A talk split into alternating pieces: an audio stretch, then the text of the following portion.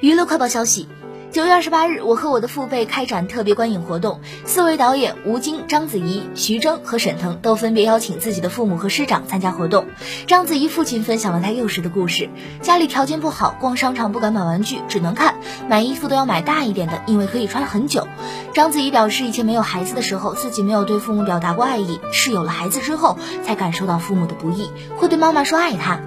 章子怡还表示，自己演出二十多年的戏，没有想过当导演，所以既然接受了这个任务，必须全力以赴做到最好。章子怡还谈到了恩师张艺谋，他本来要来的，但他可能要指导冬奥会，工作很忙，所以没来。年初他们一起参加电影人的盛会，一起吃饭的时候，张艺谋对章子怡说：“有任何问题，任何需要帮助的，他都在。”